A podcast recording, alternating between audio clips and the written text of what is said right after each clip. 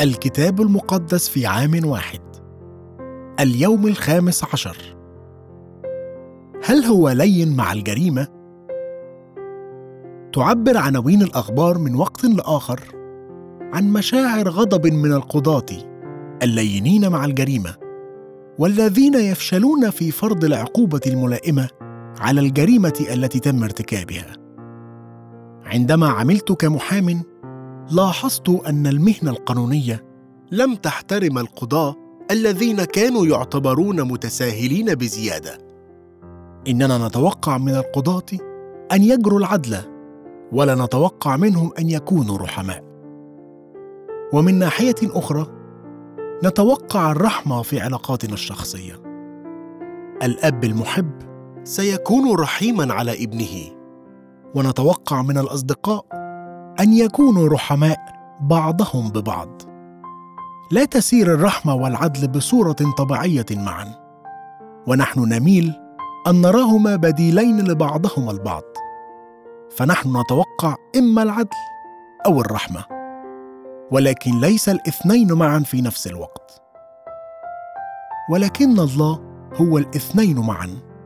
فهو إله يقضي بعدل وهو أيضا إله الرحمة. كيف يمكنه أن يجمع بين هاتين السمتين؟ اللتين تبدوان متناقضتين. الإجابة هي أن ذبيحه يسوع. جعلت من الممكن أن يجمع الله بين كل من العدل والرحمة. عندما تواجهت لأول مرة مع يسوع ساعدني هذا التوضيح على فهم ما حققه يسوع لأجلنا على الصليب. اجتاز شخصان المدرسة والجامعة معا. ونمت بينهما صداقة وثيقة. استمرت الحياة ومضى كل منهما في طريقه ثم فقد الاتصال ببعضهما البعض. مضى أحدهما ليصبح قاضيا بينما مضت حياة الآخر في دوامة لأسفل حتى انتهى به الحال مجرما. وفي يوم ما ظهر المجرم أمام القاضي لقد اقترف جريمة اعترف بذنبه فيها. تعرف القاضي على صديقه القديم وواجه المعضلة والتي يواجهها الله في الواقع. لقد كان قاضيا فكان عليه أن يكون عادلا. لا يمكنه أن يحكم بإطلاق الرجل. ومن ناحية أخرى أراد أن يكون رحيما لأنه أحب صديقه لذا عاقبه بالغرامة كعقاب صحيح على جريمته. كانت هذه هي العدالة. ثم نزل من موضعه كقاض. وكتب شيكا لسد قيمة الغرامة وأعطى الشيك لصديقه قائلا إنه سيدفع الغرامه عنه. كان هذا تصرفا رحيما ومحبا ومضحيا. هذا التوضيح ليس توضيحا دقيقا فمحنتنا أسوأ والعقوبة التي نواجهها هي الموت والعلاقة أوثق. فأبوك السماوي يحبك أكثر مما يحب أي أب أرضي. ابنه والتكلفة كانت أعلى. لقد كانت التكلفة التي تكبدها الله أعلى بكثير من المال. لقد أتى بنفسه وفي شخص المسيح ودفع تكلفة عقوبة الخطية. ليس الله لينا مع الجريمة. في عدالته يحكم الله علينا لأننا مذنبين. ثم في رحمته ومحبته ينزل إلينا في شخص ابنه يسوع المسيح ويدفع عنا العقوبة.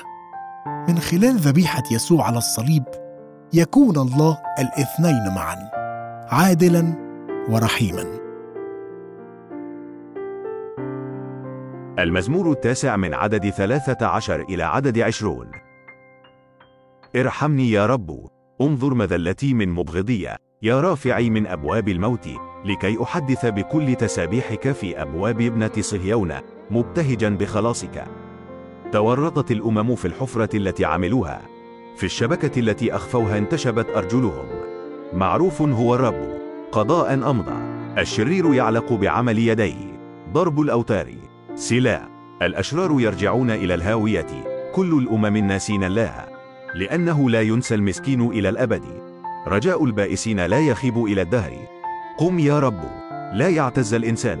لتحكم الأمم قدامك. يا رب اجعل عليهم رعبا ليعلم الأمم أنهم بشر.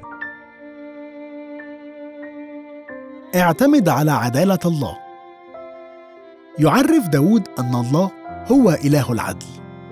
معروف هو الرب قضاء أمضى ولكنه يصرخ أيضا طالبا الرحمة. ارحمني يا رب لكي أحدث بكل تسبيحك. في هذا المزمور تأتي الرغبة في العدل والرغبة في الرحمة معا. يصلي داود أن يكون الله رحيما معه. بتنفيذه العدالة مع أعدائه. قم يا رب. لا يعتز الإنسان لتحاكم الأمم قدامك. أحيانا نفكر في العدل بصورة سلبية كأنه يختص في الأساس بالعقاب. لكن العدل أيضا إيجابي بصورة عميقة. في اللغة العبرية الكلمة التي تعني العدل مشبات تحمل معنى وضع الأمور في نصابها الصحيح. فبسبب عدالة الله يمكن لداود أن يكون واثقا من إنه لا ينسى المسكين إلى الأبد. رجاء البائسين لا يخيب إلى الدهر. أشكرك يا رب لأنك إله العدل. أشكرك لأنه في يوم من الأيام ستكون هناك عدالة لأجل شعوب سوريا والعراق وإيران وأفغانستان وزيمبابوي والسودان وكوريا الشمالية وإريتريا. وكل مكان آخر نرى فيه عدم العدالة في عالمنا اليوم.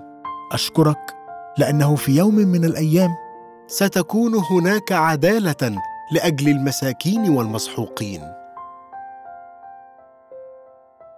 متى الأصحاح الثاني عشر من عدد واحد إلى عدد عشرون؟ في ذلك الوقت ذهب يسوع في السبت بين الزروع فجاع تلاميذه وابتدأوا يقطفون سنابل ويأكلون. فالفريسيون لما نظروا قالوا له هوذا تلاميذك يفعلون ما لا يحل فعله في السبت. فقال لهم أما قرأتم ما فعله داود حين جاع هو والذين معه؟ كيف دخل بيت الله وأكل خبز التقدمة الذي لم يحل أكله له ولا للذين معه بل للكهنة فقط؟ أوما قرأتم في التوراة أن الكهنة في السبت في الهيكل يدنسون السبت وهم أبرياء؟ ولكن أقول لكم إنها هنا أعظم من الهيكل. فلو علمتم ما هو إني أريد رحمة لا ذبيحة. لما حكمتم على الأبرياء. فإن ابن الإنسان هو رب السبت أيضا. ثم انصرف من هناك وجاء إلى مجمعهم. وإذا إنسان يده يابسة فسألوه قائلين هل يحل الإبراء في السبوت؟ لكي يشتكوا عليه. فقال لهم أي إنسان منكم يكون له خروف واحد؟ فإن سقط هذا في السبت في حفرة أفما يمسكه ويقيمه؟ فالإنسان كم هو أفضل من الخروف. إذا يحل فعل الخير في السبوت ثم قال للإنسان مد يدك. فمدها. فعادت صحيحة كالأخرى. فلما خرج الفريسيون تشاوروا عليه لكي يهلكوه. فعلم يسوع وانصرف من هناك. وتبعته جموع كثيرة فشفاهم جميعا. وأوصاهم أن لا يظهروه. لكي يتم ما قيل بإشعياء النبي القائل. هو ذا فتاي الذي اخترته حبيبي الذي سرت به نفسي. أضع روحي عليه فيخبر الأمم بالحق. لا يخاصم ولا يصيح ولا يسمع أحد في الشوارع صوته. قصبة مردودة لا يقصف وفتيلة مدخنة لا يطفئ حتى يخرج الحق إلى النصرة. خذ رحمة يسوع. أحيانا ما نرسل طرودا وملصق عليها هذه الكلمات. قابل للكسر. تعامل معه بحرص. ألم تشعر من قبل ابدا بالحاجة لواحدة من هذه الملصقات لنفسك؟ رفض يسوع ناموسية وتعنت الفريسيين رفضا مطلقا مقتبسا ومتمما نبوة هوشع. أريد رحمة لا ذبيحة. العدل والناموسية ليس نفس الشيء لكنهما بالفعل يمكن أن يكونا على النقيض من بعضهما البعض. يكسر يسوع القوانين الفريسية المتعنتة بشفائه لرجل في السبت. في تصرف ينطوي على رحمة ومحبة وعطف عظيم. يضم المسيح الرحمة والعدل. لقد تمم كل وعود العهد القديم بخصوص جلب الله العدل للأمم. هنا يقتبس البشير متى؟ نبوة أشعياء والتي تممها يسوع. فهو سيجلب العدل للأمم ويقود العدل للنصر. ومع هذا فهو مليء بالرحمة والمحبة والعطف. قصبة مردودة لا يقصف وفتيلة مدخنة لا يطفئ. هناك أوقات في الحياة عندما نكون في حالة هشاشة جسدية أو عاطفية أو روحية مثل قصبة مردودة أو فتيلة مدخنة. على عكس الكثيرين يستمر يسوع في إظهار الرحمة والمحبة والعطف للآخرين. عندما نكون ضعفاء ولدينا هذه الهشاشة عندما نكون هاشين يتعامل يسوع معنا بحرص جديد. يقتبس يسوع هنا واحدة من قصائد العبد المتألم في سفر أشعياء. تدور هذه الأناشيد حول العبد المتألم الذي سيضحي بحياته لكي ما يجلب غفران الخطايا. في أناشيد العبد تلك تأتي رحمة وعدالة الله معنا ويتم وضع العالم في نصابه الصحيح. يتم إنهاء الظلم والسحق ويتم تحرير المحتاج والمكسور. لكن الله هو الذي يقدم التضحية بنفسه. هو الذي يتحمل عقوبة وتبعات خطيتنا. وبدلا من أن تقضي عليك عدالة الله يتم تحريرك بها. عند الصليب يتقابل العدل والرحمة. أشكرك يا يسوع. لأنك أتيت بصفتك العبد المتألم. أشكرك لأنك تمكن العدل والرحمة أن ياتيا معا من خلال ذبيحتك على الصليب. التكوين الأصحاح الحادي والثلاثون. فسمع كلام بني لابان قائلين أخذ يعقوب كل ما كان لأبينا ومما لأبينا صنع كل هذا المجد. ونظر يعقوب وجه لابان وإذا هو ليس معه كأمس وأول من أمس. وقال الرب ليعقوب ارجع إلى أرض آبائك وإلى عشيرتك فأكون معك. فأرسل يعقوب ودعا راحيل وليئة إلى الحقل إلى غنمه. وقال لهما أنا أرى وجه أبيكما أنه ليس نحوي كأمس وأول من أمس. ولكن إله أبي كان معي. وأنتما تعلمان أني بكل قوتي خدمت أباكما. وأما أبوكما فغدر بي وغير أجرتي عشر مرات. لكن الله لم يسمح له أن يصنع بي شرا. إن قال هكذا الرقط تكون أجرتك ولدت كل الغنم رقطا. وإن قال هكذا المخططة تكون أجرتك ولدت كل الغنم مخططة. فقد سلب الله مواشي أبيكما وأعطاني. وحدث في وقت توحم الغنم أني رفعت عيني ونظرت في حلم. وإذا الفحول الصاعدة على الغنم مخططة ورقطاء ومنمرة. وقال لي ملاك الله في الحلم يا يعقوب. فقلت ها أنا ذا. فقال ارفع عينيك وانظر. جميع الفحول الصاعدة على الغنم مخططة ورقطاء ومنمرة. لأني قد رأيت كل ما يصنع بك لابان أنا إله بيت إيل حيث مسحت عمودا حيث نظرت لي نظرا. الآن قم أخرج من هذه الأرض وارجع إلى أرض ميلادك. فأجابت راحيل وليئة وقالتا له ألنا أيضا نصيب وميراث في بيت أبينا؟ ألم نحسب منه أجنبيتين لأنه باعنا وقد أكل أيضا ثمننا. إن كل الغنى الذي سلبه الله من أبينا هو لنا ولأولادنا.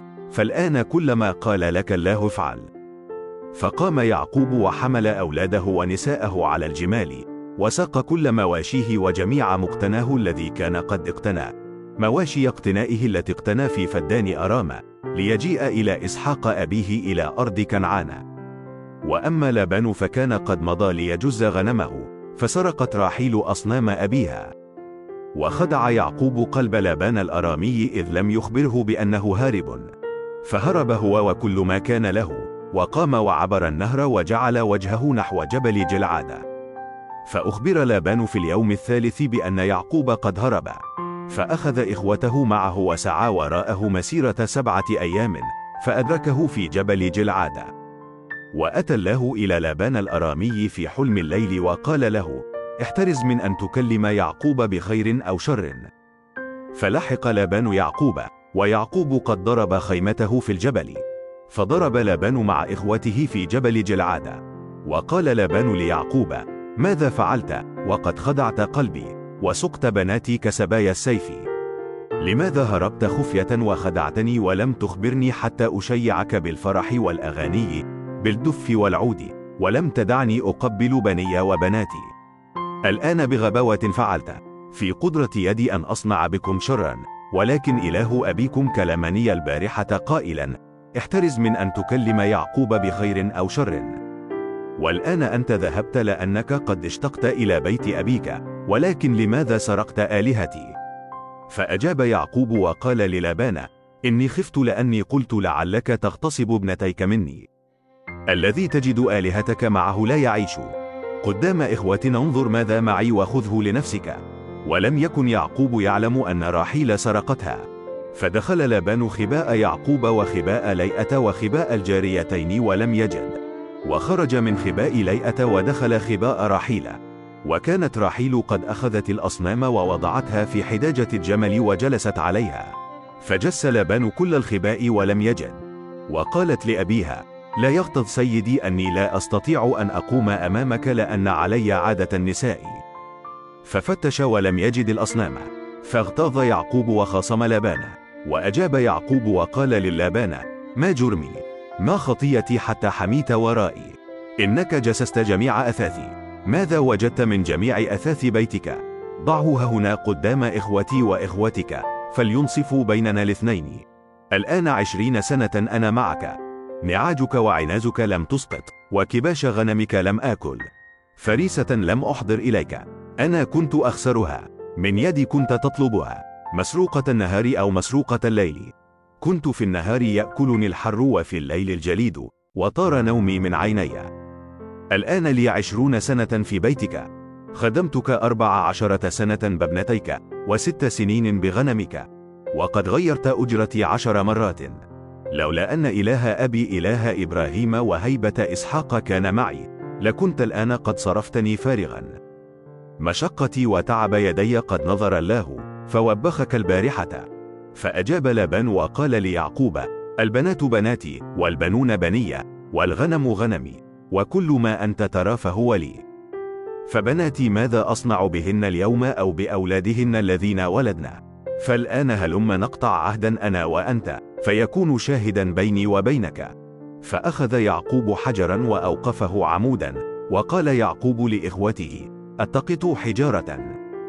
فأخذوا حجارة وعملوا رجمة وأكلوا هناك على الرجمة. ودعاها لابان يجر سهدوثا وأما يعقوب فدعاها جلعيدة وقال لابان هذه الرجمة هي شاهدة بيني وبينك اليوم. لذلك دعي اسمها جلعيدة والمصفاة لأنه قال ليراقب الرب بيني وبينك حينما نتوارى بعضنا عن بعض. إنك لا تذل بناتي ولا تأخذ نساء على بناتي. ليس إنسان معنا. انظر الله شاهد بيني وبينك. وقال لابان ليعقوب هو ذا هذه الرجمة وهو ذا العمود الذي وضعت بيني وبينك. شاهدة هذه الرجمة وشاهد العمود أني لا أتجاوز هذه الرجمة إليك وأنك لا تتجاوز هذه الرجمة وهذا العمود إلي للشر. إله إبراهيم وآلهة نحورة آلهة أبيهما يقضون بيننا. وحلف يعقوب بهيبة أبيه إسحاق. وذبح يعقوب ذبيحة في الجبل ودعا إخوته ليأكلوا طعاما. فأكلوا طعاما وباتوا في الجبل. ثم بكر لابان صباحا وقبل بنيه وبناته وباركهم ومضى. ورجع لابان إلى مكانه. افرح بذبيحة وتضحية الله. هل اختبرت من قبل وعد بترقية لم تأتي أبدا؟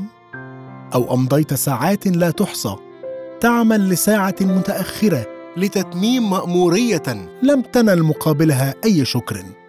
هل سبق وكنت ضحية الغيرة والاتهامات الباطلة أو الخداع المباشر؟ نجد الكثير جدا مما في تلك الفقرة صدى لحياتنا اليومية. في مواقفنا اليومية المؤلمة والمحبطة من المطمئن أن نعرف أن الرب دائما هو من له الكلمة الأخيرة. في هذه الفقرة نرى عطبا فيما كان في الأساس عمل عائلي. ربما اتخذ لابان نسيبه على أنه ثقة مئة في المئة. لا شك أن يعقوب شعر بأن حسن نيته قد أسيء توظيفه. فقد شعر أن وجه لابان ليس معه كأمس وأول من أمس. لقد أعطى عمله كل طاقته فقد عمل بكل قوته. وأنتما تعلمان أني بكل قوتي خدمت أباكما. كانت شروط توظيف يعقوب صعبة جدا فقد كان حماه مديرا متوحشا إلى حد ما. فقد جعل يعقوب يدفع مقابل أي خسارة تقع بسبب حادثة أو بسبب السرقة. وكانت ظروف العمل غير مرضية ابدا. وفيما بعد شعر بأنه يتم الاحتيال عليه. فبدلا من رفع راتبه. بدا لابان أنه خفضه عشر مرات. كما شعرت راحيل وليئة أنه تعامل معهما بشدة. فقد بيعتا ليعقوب وشاهدتا أباهما يغار من نجاح زوجهما. يمكننا تفهم أنهم شعروا جميعا بالاستياء تجاه لابان لكن لم يكن ردهم أيضا لطيفا تماما. فقد هربوا جميعا عندما كان لابان في الخارج في العمل. لم يعطوه الفرصة ليودع أولاده وأحفاده. وفوق كل شيء ولسبب غير واضح تسرق راحيل من أبيها وبدون أن تخبر زوجها. ورغم كل هذا يبارك الله يعقوب. لكن الله لم يسمح له أن يصنع بي شرا فيصبح أكثر ازدهارا من لابان. كان الله في الواقع هو من دعا يعقوب ليعود إلى وطنه إلى إسحاق ووعده فأكون معك. رغم أن يعقوب كان يفعل الصواب إلا أن الطريقة التي كان يفعل بها الصواب لم تكن صحيحة. لكن الله تدخل نيابة عنه بأن تكلم مع لابان في حلم. ولولا هذا ربما كان سيرسل يعقوب خالي اليدين. في النهاية تفاوضوا على تسوية مرضية للطرفين. وفي وسط هذه الفقرة نرى تلميحات تلقي بظلال على ما سوف يحدث. نظر كل من يعقوب ولابان لله طلبا للعدل. ثم هناك الذبيحة. وبينما طلب عدالة الله وقدم هذه الذبيحة نتذكر الصليب مرة أخرى حيث جاءت عدالة الله ورحمته معا. أيها الآب كيف يمكنني أن أشكرك؟ وأسبحك بشكل كاف. أشكرك لأنك عادل ورحيم. أشكرك لأجل ذبيحة يسوع. أشكرك لأنني أستطيع في أوقات الظلم أن أنظر إليك طالبا للحماية والرحمة. ساعدني كي أكون رحيما كما أنك أنت أيضا رحيم معي. ماذا كانت تفعل رحيل حقا وهي تسرق آلهة أبيها؟ وماذا كان لبان يفعل باقتنائه آلهة للبيت؟ لقد كانت لديهم آلهة أخرى ورحيل سرقت وكذبت وكانت تهين أباها. لا عجب أن استلزم الأمر من الله أن يعطي الوصايا العشر.